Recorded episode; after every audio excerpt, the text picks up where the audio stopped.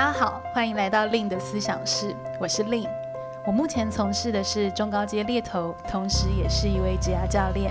在思想室的第一季中，我会来聊聊猎头的大小事，也聊聊如何规划职业生活，也会跟你分享我个人品牌的经营心得。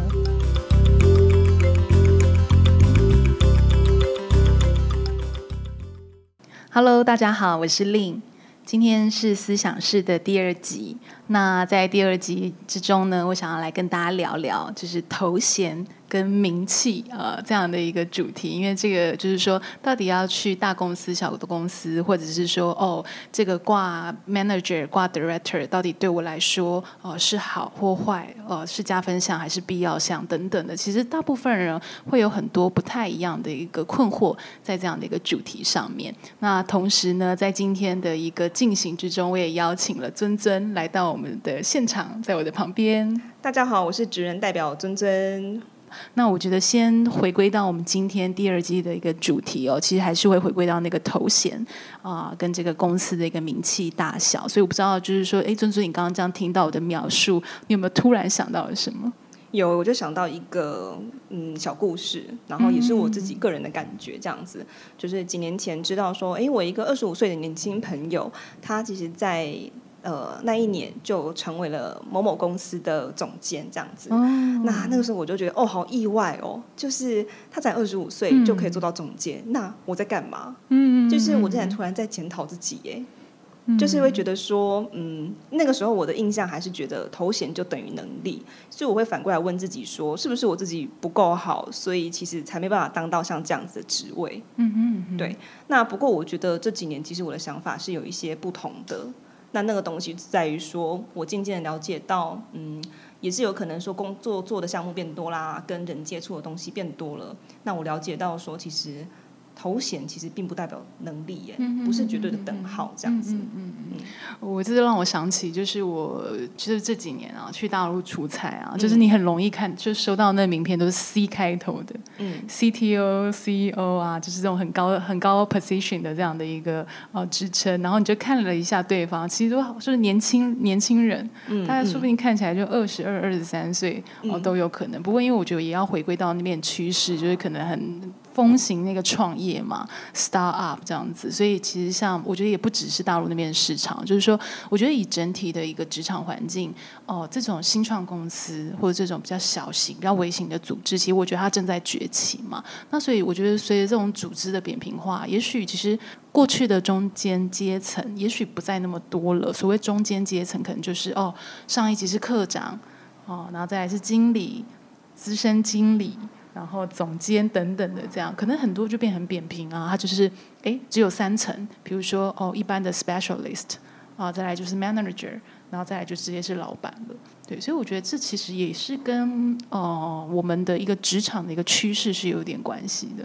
嗯，对，没有错。我觉得趋势是一种，那另外一个就是说，呃，到底我们该不该选择升迁呢？该不该去追求这个职位呢？因为其实你拿到了总监或者是经理的名片之后，随之而来的有可能是责任，或者是有可能是权利啊、金钱这样。那不知道令有没有什么样的看法？嗯，是啊，我觉得其实头随它不是说名片。呃，上面那样子的一个名称那么简单，就是说，比如说好了，如果今天你是往一个呃 manager 这样的一个位置去迁移，那你可能要想的事情是，哎，也许这样的一个角色迁移。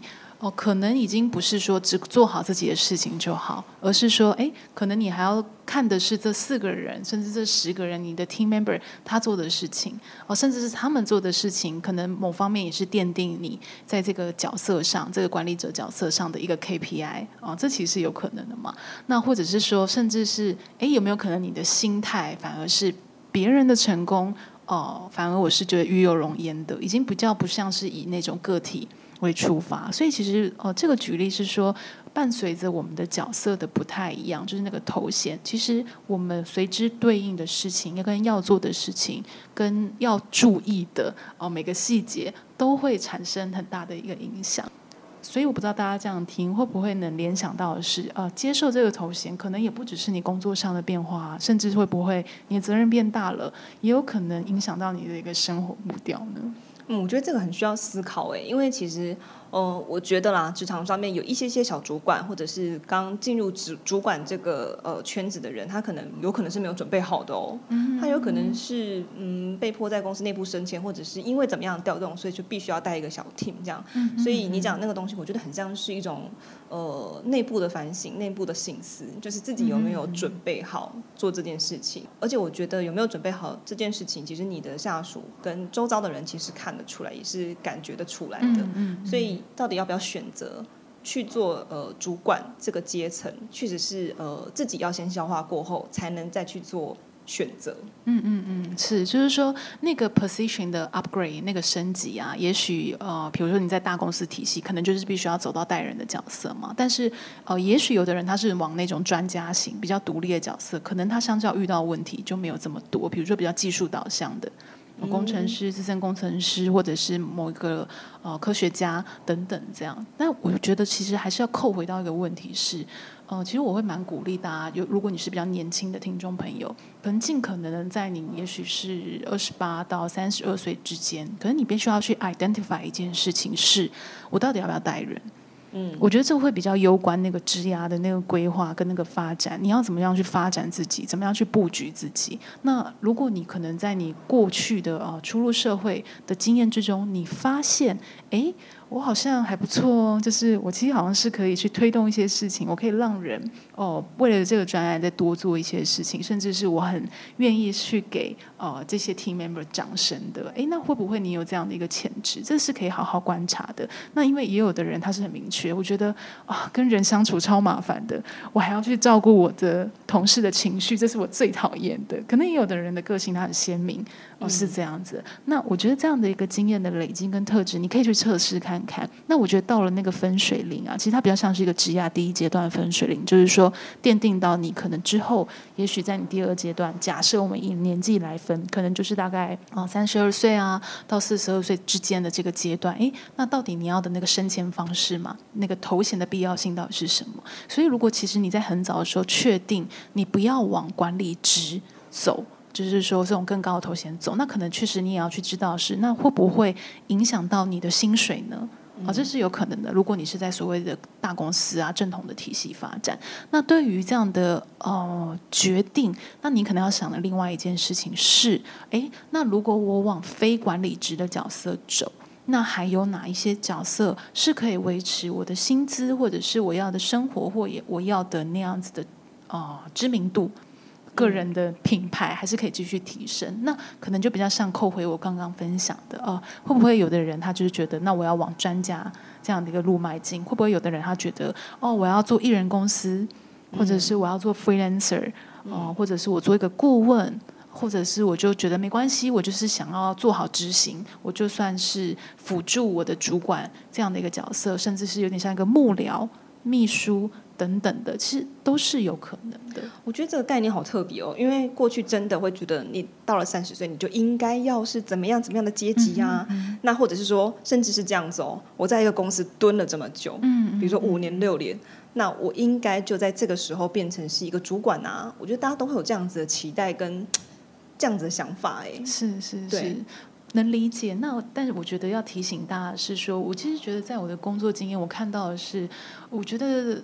很多的商业模式变化的很快，然后再加上这种扁平化，就是很多组织它其实是越往越清醒化的一个发展。所以，如果我们是用比较，我可以说是这个是比较稍微传统一点，就是我们在求学背景，其实我的老师也是这样告诉我的，甚至是我的父母，我也是这样认为的，就是哎，你应该是要这样子去做你的职业发展。但我觉得这会有个危险，是在现在的这样的一个趋势，跟甚至产业跟角色间的那个。那个界限啊，这么的模糊。如果你只用单一的头衔或职称来看，其实我觉得这个东西给自己会有个风险，是我们反而把自己的选择局限住了。没错，我觉得这就是用外部的眼光、外部的要求在要求自己，这个确实是有点危险。嗯，就是呃。你可以想象一个情况，就是当你的好朋友或者是过往的同学聚在一起聚餐的时候，那大家就开始哎底牌先出来啦，哎你最近在干嘛？哦，我最近刚进入什么什么公司啦，然后也没有还好啦，现在就是在做什么什么经理这样子，那个难免会互相的比较哎。可是像令刚刚讲的那个概念，就反而是好像是在意自己能做多少事情，是比头衔还要重要的。确实，我也觉得这是职场人要注意的，就是你在这个位置上面能够发挥多少，是不是想要做着自己想要做的事情。嗯，确实，就是我觉得刚刚不知道为什么你刚刚分享就让我想到一个画面。我记得、嗯、呃，以前我在公司的工作经验里面，然后那时候我跟我主管其实关系还不错。然后某一天我们在泡咖啡，嗯、呃，在中午大概是十一点多，快要十二点泡咖啡的时候，他就边泡咖啡边跟我叹了一口气。怎么了？长叹一口，这样子。然后我就说：“哎，怎么了吗？发生什么事？”他就说：“当了主管之后，你就是要有那个不会有人跟你吃午餐的决心。”就是那种，比如说晚呃，同事们一起揪去哪里哪里啊，都会忽略你这样子。对对对，然后你永远都被排挤。当然是也不到不用到被排挤，只是我觉得应该是说，这个角色他可能伴随而之，你再去推动一些事情，也许他就会需要呃。跟你的下属会需要有一个那种安全的界限吧，但不太一定，因为还是要回归到每个主管。可能有的主管他就是觉得我喜欢平行沟通，当然是有可能的。那我觉得我刚刚想到的这个，其实就是那个你承接这样子的一个头衔，那这真的是你要的吗？因为其实我觉得我自己观察那个跟我分享的主管，他其实是一个很爱交朋友的人，嗯，所以他其实那时候刚上去那个位置，我我觉得他心里是还在适应的。就也还在磨合这个角色，跟别人看他这个角色怎么再重新去看他，跟他相处的那个磨合期之中。没错，而且这让我想到另外一个议题哦，就是当你是主管的时候，确实你会赢得一些非常基础的尊重，因为你是主管嘛。然后当然你的呃下属或者是其他人看你眼光，可能就会有稍微一点点的不同。可是说实在的，你要真正赢得他们心中的尊敬，会是一件蛮不容易的事情哎。哦，我觉得你这个回馈就让我想到，其实因为我自己在做教练嘛，嗯、那我们其实，在做教练，也在做很多企业内部的这种高阶主管的教练。那其实，在我们做教练过程，也常常会去啊、呃、分享一个观念，就是说，呃，manager 就是这样的一个经理，这样的一个管理者，跟所谓的 leader。啊，这样的领导者是非常不同的。就是说，我们当一个新手主管好了，或者我们当主管这么多年，也许这样的一个呃头衔职称，呃，给我们了一些很多的权利啊、比如说我们可以制定一些规则啊、规章啊，或者是啊部署的 KPI。等等的，去达到啊这个团队的一个目标。但是其实呃，随着这样的时间过去，会发现其实会有另外一个挑战，就是说刚刚在讲嘛，那个比较像带人带心的一个问题，嗯、就是说，哎，你刚刚讲的那个尊重，我听起来跟那个尊敬，尊敬也许就比较像是带心的，就是发自内心，我就是想要跟随哦、呃、这样的一个主管。那其实当那个主管他其实是有意识可以把。这个 leader 跟这个 manager 他有不太不太一样的一个区分的时候，哦，那他如果是要往这个 leader 去发展，哦，可能对他来讲，我又会有不太一样的一个功课，哦，跟他要去做的一个事情这样子。所以我觉得你刚刚讲的那个尊敬，就突然让我想到了这件事情。嗯，因为其实过去就是我相信职场人多多少少都是有遇到一些状况，就是啊内心就觉得我跟他冲突这么多，他凭什么当主管？明明就我比较厉害那种。不好意思，我是以比较负面的那个职场人在很真实的跟你阐述这些状况，就是真的会有这种事情发生。是啊，是啊。对，那这个时候就会觉得。能遇到一个让你尊重又尊敬的主管，何其幸运！然后我自己内心会觉得说，嗯，我希望之后自己也是这样子的一个人，这样就我不希望就是我的下属或者是其他人，他尊重我只是因为我的名片上有那个头衔在，而是可能是我能力真的能让他折服。嗯嗯嗯嗯嗯。所以其实我觉得回归到我们刚刚在讨论那个头衔，所以我觉得更重要就是说，哎，那你真的想清楚了吗？就是这个角色，我们。如果不要讲头衔，不管是一个 manager、一个 director 或一个 consultant 或一个 engineer 或一个 senior engineer，这样就是说那个头衔的这个角色，你真的想清楚这是你要的吗？哦，你你够就是说够务实的去理解这个角色，你承接之后也可能会发生的变化哦是什么？因为其实往往我觉得比较会让人觉得。工作那个不开心啊，跟那矛盾，往往其实跟角色还有自己之间那个整合，有时候是不够的。那我觉得那个整合就来自于有没有先问清楚自己这样的一个问题。对，我觉得其实，嗯，你大可以很 enjoy 你现在这个头衔没有问题，就是你想要你喜欢当总监，那没有问题，你可以去享受这个头衔，但你也可以去思考，就是你有没有足够的能力去承担。那我另外想问，就是如果说今天他就是只是享受这个头衔而去承接这样子的工作，那这个。是 OK 的吗？他会没有什么损害或者是负面的效应呢？以我自己在做 hunter 啊，确实也会遇到一些 candidate，就是哎，你问他说，哎，你当时怎么会被晋升到这个位置？嗯、哦，也许有的人真的是他没有想太多的，或没有想太清楚的，嗯、他就是觉得哎，职业就是要这样发展啊，不是吗？嗯、但是其实如果你到了那个位置，那当然是说以一个，比如说我的角色在看待你 build out 的一个呃经验，还有你的一个 portfolio，可能我们就会以一个这个。呃，是不是一个好的管理者去看你？那可能我们要看你的是，哎，那好，你做过的呃案子的类型，它的预算大小，它的地地域性，嗯，哦，是只有台湾吗？还是在哪里的市场？嗯、甚至你带的 team member 是几个人？是五个人还是十个人？那你是怎么带的？嗯、你是呃比较是告诉他们做的，还是你是激励他们做的？那你跟 team member 的关系是怎么样？哦，这东西其实是我们会很。客观的去看这件事情，OK，所以他可以 enjoy 他这个态度，可是同时他必须要有成绩。当然，他如果只有一个空壳在那边是不 OK 就对了。当然呢，嗯，那这边我想要再聊回，就是我们一开始呃讲的那个议题，就是公司的大小这件事情。嗯嗯嗯嗯，那我就先从我自己的小故事来开始分享，就是其实刚出社会都有个迷思哦，就是你进入大公司。就是很 OK 啊，你之后进入大公司出来之后，你想要去什么公司都 OK，都没有问题。是，就是你只要进去洗一下，出来你熬过那一两一年两年，那你整个就是镀金了这样子。嗯嗯嗯，那个那个印象其实不管是我自己内内化的，或者是别人给我的这种回馈，其实都是这样。所以，嗯、呃，在那刚毕业的一两。的第一年吧，你可能就会想要把履历都通通往这些大公司去投，这样子。那不过我觉得他现在我自己想了，我觉得那好像不是一个必备。那不知道 Lin 对于这个公司的大小有什么样的看法？我觉得这样的答案真的也没有所谓的标准答案，就是说，哎、嗯，如果往大公司去，就是好或不好嘛。但是我觉得，就是说，回归到如果你是比较没有工作经验。呃，比较新鲜人这样的一个听众的话，其实应该是说，可能要想的是，那我去大公司，呃，我是为了什么？嗯，确实。如果以一个很现实的角度来讲的话，大公司的 branding 确实还是可以带给你一些，哎，别人看待你不同的一个方式，甚至给薪的方式也有可能不太一样嘛。这个是确实存在的。但是要想清楚的是，那我进去是为了什么呢？回归到我自己的工作背景，我早期其实也是搭在那个大公司的外商体系出来的嘛。那其实对我来讲，那时候选择那样的一个工作，或我在那样的工作环境里面，其实我觉得大公司的氛围反而给我了一个很好的流程。跟很好的一个框架，嗯、因为其实你去看到的是说，哦，一个 headquarter 它怎么去布局它的分公司，怎么去布局它的亚洲市场，甚至是在这些市场它有什么样不一样的一个战略思考，它去布了这个位置。那在台湾的公司里面，又有哪一些部门的组成？哪一些部门呃总是能够比较拿到资源？哪一些部门他们要怎么样去运作？怎么样让事情可以推动？其实我我自己觉得，回归到我在。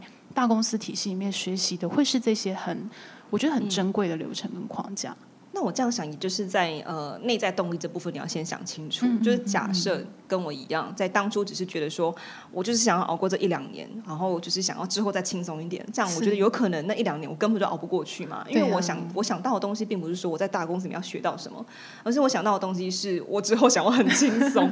所以这好像就不是一个很正确的动力耶。那我有一个朋友也是，他进入一个大公司，那确实感觉诶发展也不错，他做到一个他蛮喜欢的位置。不过伴随而来的就是工时可能太长了。那当然大公司接到客户，他可能做的案量就更多了。所以这个方方面面好像都要去思考到，你在这个大公司里面才会是真正比较满足的、比较快乐的。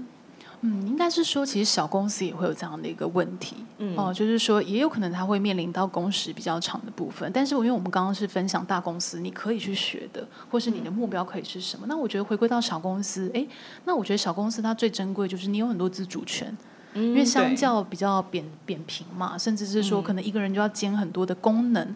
哦，甚至那个分工稍微模糊一点，比较不是像大公司那样分工明确。那反而是在这样的一个角色上，也许你可以学到的是，哎，我要如何做决定？我要如何去测试？可能我的想法啊，或者我的猜测如何是哦，真的是可以落实的啊，等等。我觉得其实他小公司难能可贵，也许会是在哦这一块的一个部分。所以其实像你刚刚分享那个朋友，就是说，哎。他可能因为工时长哦，反而让他自己觉得心很累。嗯、那我觉得可能也可以问问看自己的是说，哎，那什么样的工作步调是我自己喜欢的、舒服的？嗯，因为有的人也许他说实在，可能就工作狂，他反而觉得这样很开心。想被操，对，对，确实是有人是这样的一个呃个性。我其实有时候也是这样子的。嗯、对，那就是说，所以我觉得呃这件事情，比如说以加班来讲，就没有好或坏，而是更回归到你自己。刚刚尊尊讲那个内驱力嘛，嗯、内在动力，到底我清不清楚我要的是什么？甚至是可能，如果你讲不出你要的工作是什么，那你就问自己是说，那我要的生活到底是什么样的？嗯，嗯，哦，我我可以想象画面是我可能就是呃六点下班，然后还可以去健身房，再回家吃饭，还是说你想到的是哦，我就是忙到八九点跟朋友去小酌，我觉得蛮开心的。哦，其实这样的一个画面感，也许就隐含了我们每个人心里啊的那个渴望，这样子。嗯，刚令讲到的那个小公司啊，它可能会让呃职场人学到比较多的是如何做决定或者是测试想法这个部分，我觉得非常认同诶、欸，就是。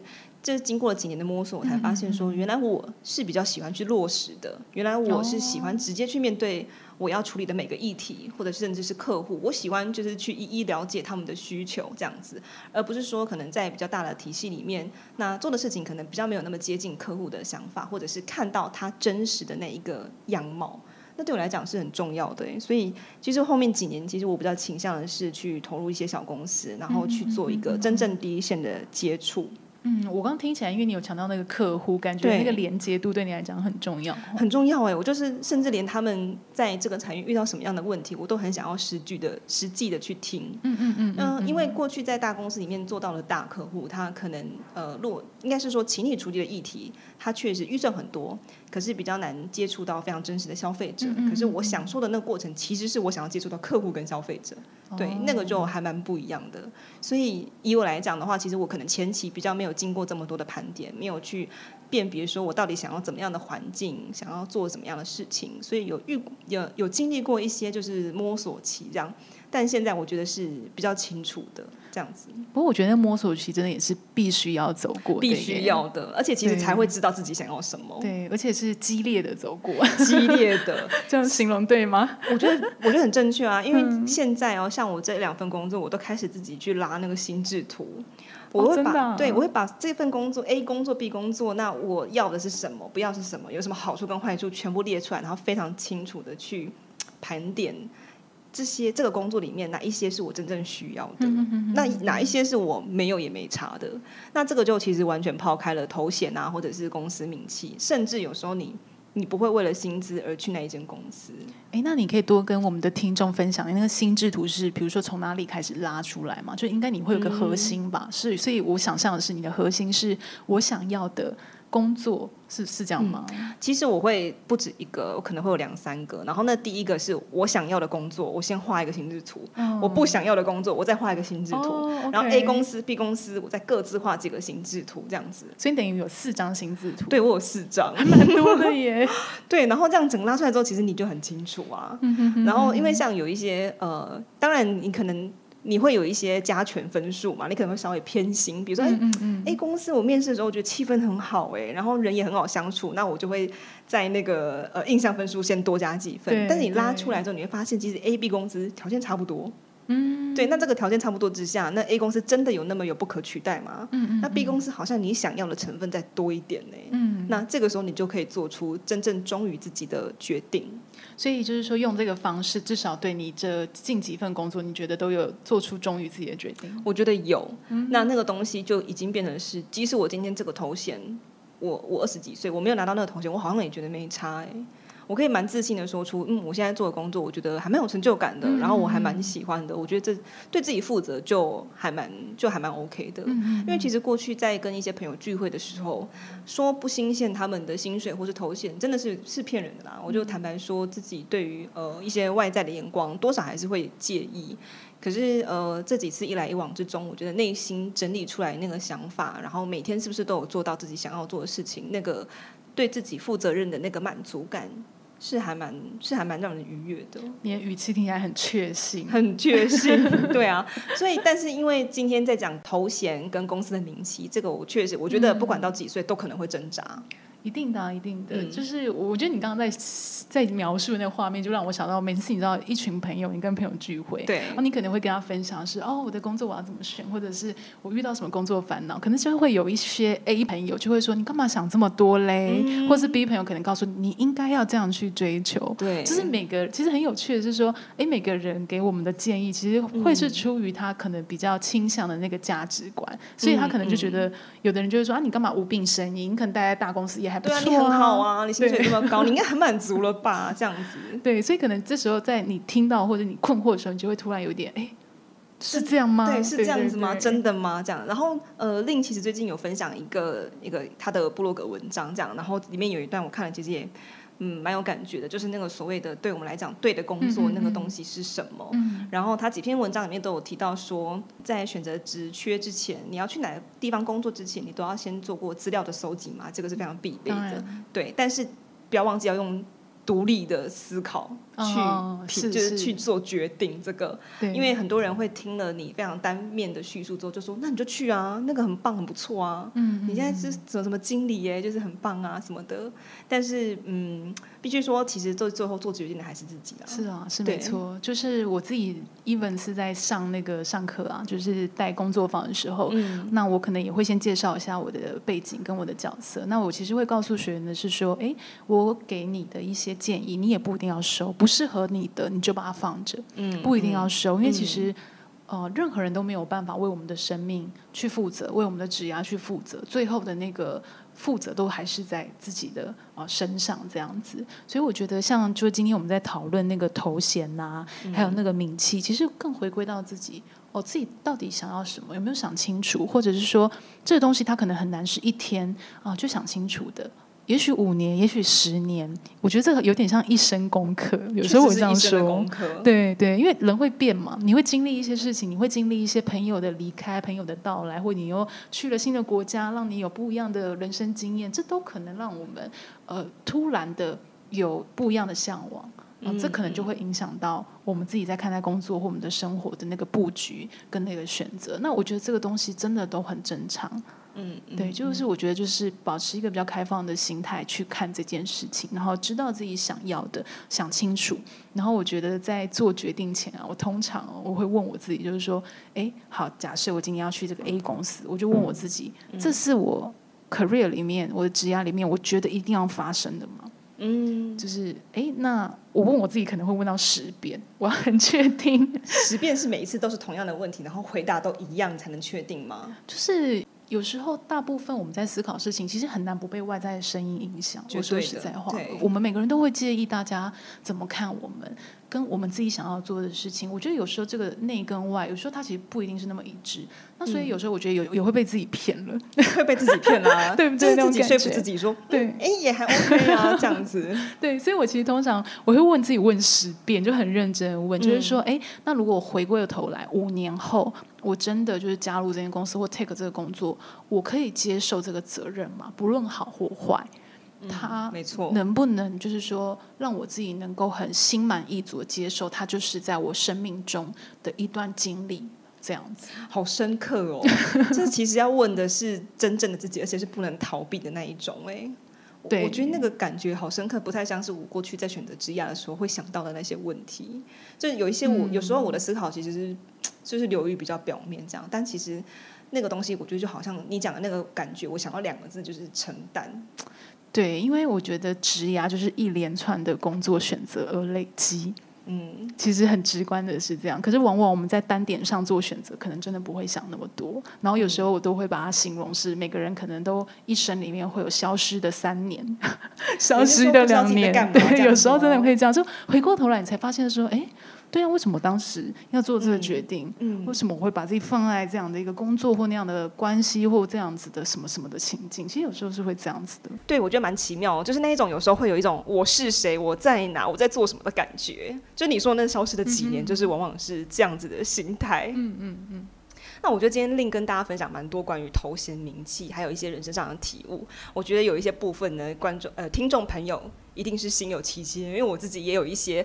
就是有一种恍然大悟的感觉。那我其实期待说，大家在听完这一集 podcast 之后，就是无论是在看自己的职涯，或者是说未来有机会去转换跑道，都可以有更忠于个人选择的决定，这样。嗯，嗯这很重要，因为今天这集我们也从不同的面向，其实在讨论这个名气跟头衔的一个选择题。那我觉得回归到我们每个人的日常，那个最重要的还是，哎，你对这件事情呃的那个衡量标准，对这件事情的看法，你对这件事情选择，到底有没有忠于自己的内心去做这个选择，而组成自己心满意足的职涯？那我想这也是这集啊、想要给听众朋友这样子一个小小的祝福，或者是我们自己每个人可以去努力的一个目标吧。我我是这样。想的，那也很谢谢今天听众朋友，然后在这线上的时间啊、呃，陪我和珍珍哦聊了一下这个话题。那如果你喜欢诶、欸、今天这一集的一个 podcast，那你也可以去 follow 我的呃粉丝团，叫做猎头的日常。同时我也有 IG，也可以去做关注。那最重要就是说，今天我们其实聊的很多的资源，我一样会把它放在我们的社团 Lin 的思想室里面。那就期待下一集跟大家再呃来探讨一些别的东西喽。OK，那谢谢 Lin，我是曾曾，拜拜，拜拜。